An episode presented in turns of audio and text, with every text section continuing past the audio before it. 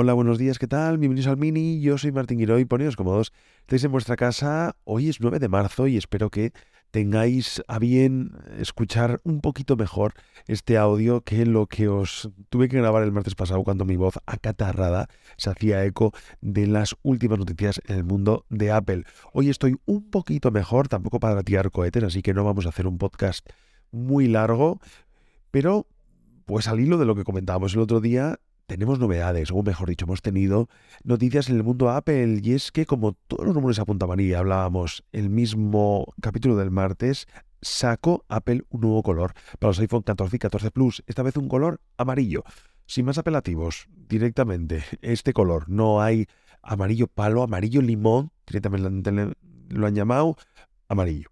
Sí que el color a mí me recuerda al del plátano, un amarillo así clarito, lógicamente, dependiendo del plátano, pero me esperaba que tuviésemos alguna novedad más, al menos en otros productos como Apple nos, nos tiene siempre acostumbrados a ver en el mes de marzo, con la llegada de la primavera.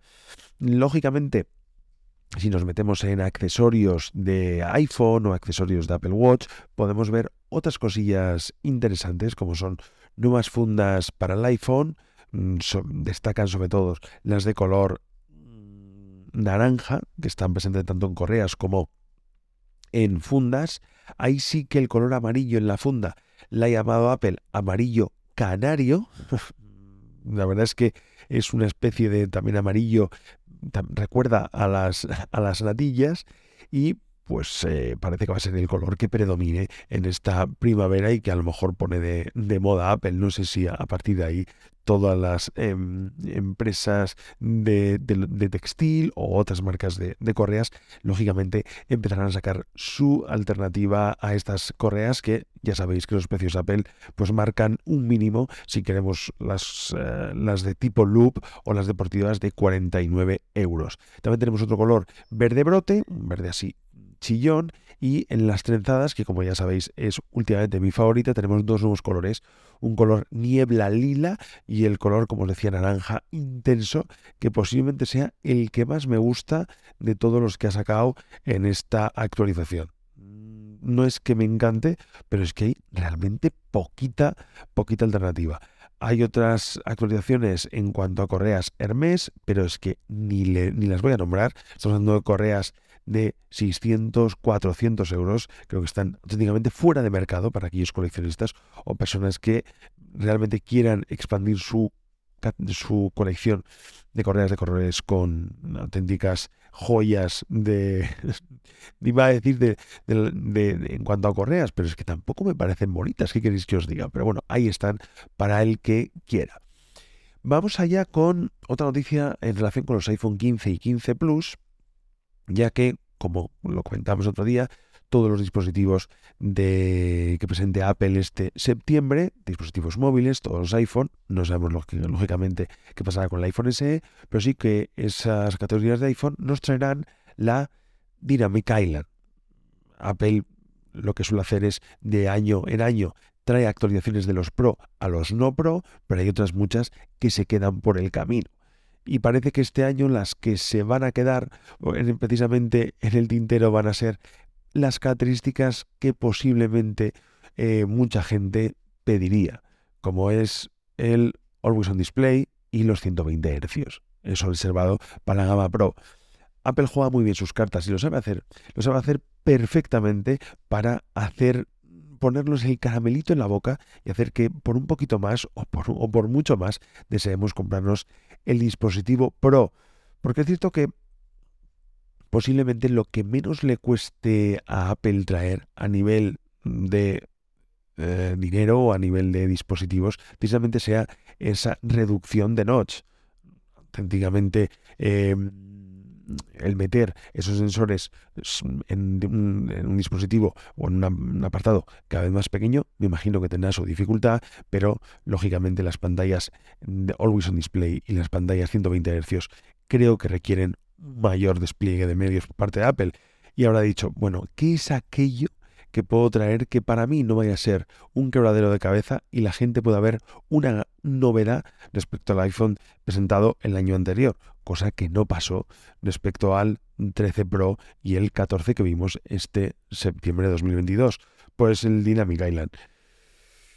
Estaba claro que Apple se, dirige cada vez más a reducir precisamente ese notch, lo, lo hemos visto con, la, con el lanzamiento del iPhone 13, con el iPhone 14, con esta Dynamic Island, y ahora pues lógicamente todos los dispositivos de la marca van a tener eso, el, notch cada vez más pequeño, pero parece que la gama Pro tiene que estar ahí, tiene que, lógicamente, eh, diferenciarse en algo y serán esas características.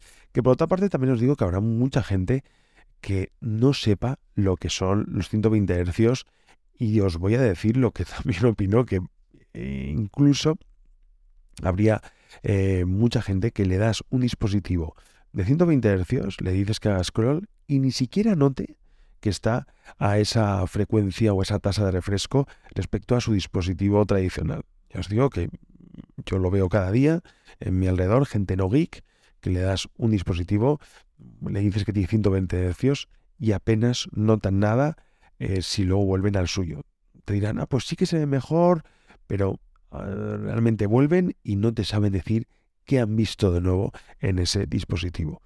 En mí, no es mi caso, yo desde el principio que, que probé los 120 Hz ya noté una gran diferencia, también acostumbrado a estar con iPad eh, Pro en ese caso, eh, con esa tasa de refresco y es el, y ya te acostumbras y vuelves a otros dispositivos que no tengan, por ejemplo, el, iPad mini y pues sí que hay gran diferencia. Veremos a ver con qué nos vende Apple este año el iPhone Pro. Eh, veremos si es suficiente el USB-C. Ya os digo que en mi caso, pues no es una característica que me apasione porque llevo cargándolo muchísimo tiempo con MagSafe. Veremos si ese diseño eh, nuevo que parece que trae el iPhone 15 es suficiente para decantarnos por el modelo Pro. Lo que parece eh, claro es que vendrá un escáner LiDAR mejorado. Y es que eh, los amigos, los amigos, ¿de dónde viene esta noticia? Los analistas de Barclays, Blaine Curtis y Tom O'Malley, parece que son bastante fiables de acuerdo a lo que nos comentan nuestros amigos de actualidad iPhone, que también se han hecho además eco de esta noticia. El nuevo iPhone 15 Pro mejorará su escáner LiDAR y además, muy posiblemente, estas piezas que hagan, digamos, eh, o que por las cuales está formada el sensor LiDAR, provengan de Sony. Ya sabéis que lo que permite el LiDAR es calcular mejor la distancia entre, los, entre lo que tenemos delante de la cámara a través de la luz. Vino en lo, el primer dispositivo que lo puso, creo que fue el iPad 2020, puede ser. Y luego llegó ese mismo año, eh, el iPad 2020 salió en la primera mitad del año.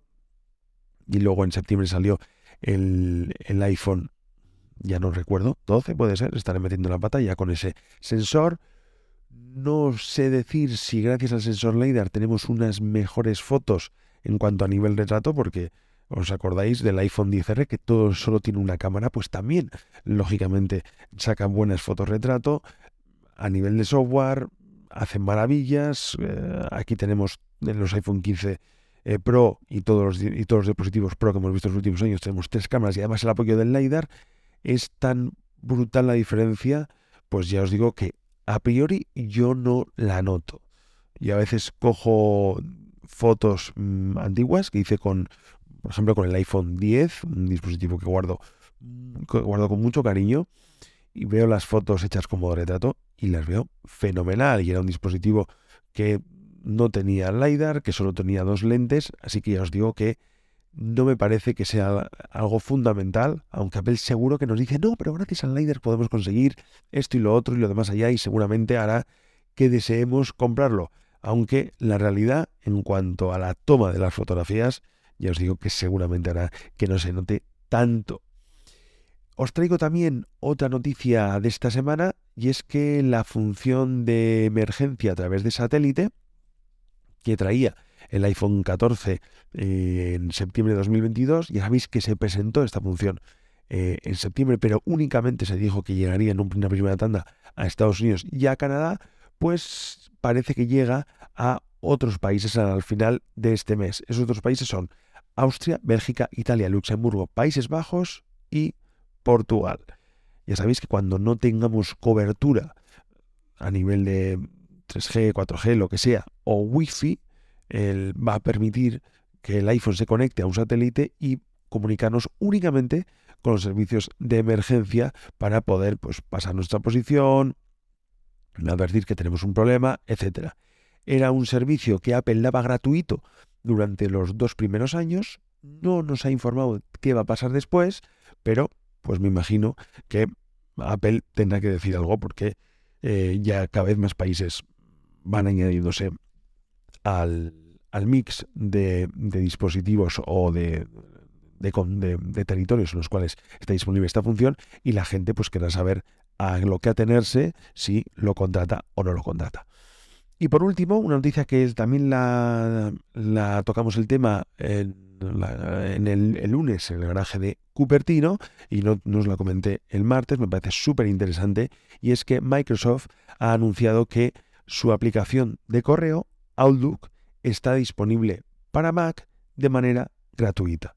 Aquellas personas que antes se metían en la, App Store veían que la, suite de Office estaba para descargar gratuitamente, pero una vez que la iniciamos necesitábamos siempre tener una cuenta al menos de Office 3, eh, Microsoft 365, Office 365 para poder disfrutar de esta aplicación para eh, correo electrónico. A partir de ahora, no. A partir de ahora podemos utilizar y vincular el correo que queramos. Y es una aplicación que la recomiendo siempre aunque también es cierto que en mi caso la tengo muy asociada al trabajo, eh, está ahí únicamente en mi caso el correo de mi despacho y no me gusta meter ningún otro correo más, es como que mm, para curro abro Outlook, para todo lo demás utilizo Spark o lo que fuese, aunque también lo utilizo en mi cuenta de correo en otros clientes, pero el cliente Outlook, si vosotros no, no estáis con este toque que tengo yo, en el cual tenemos que tener cada cosa en su sitio, pues podéis utilizarlo para tener todos vuestros correos porque funciona genial, es bonita, es limpia y en Mac pues el resultado es muy bueno. Así que os animo a que la probéis y además pues como no necesitáis tener ningún paquete eh, de pago, pues no podéis, no perdéis nada por intentarlo y a lo mejor se convierte en vuestro cliente preferido. Nada más, nos vemos mañana, cuidaros, chao.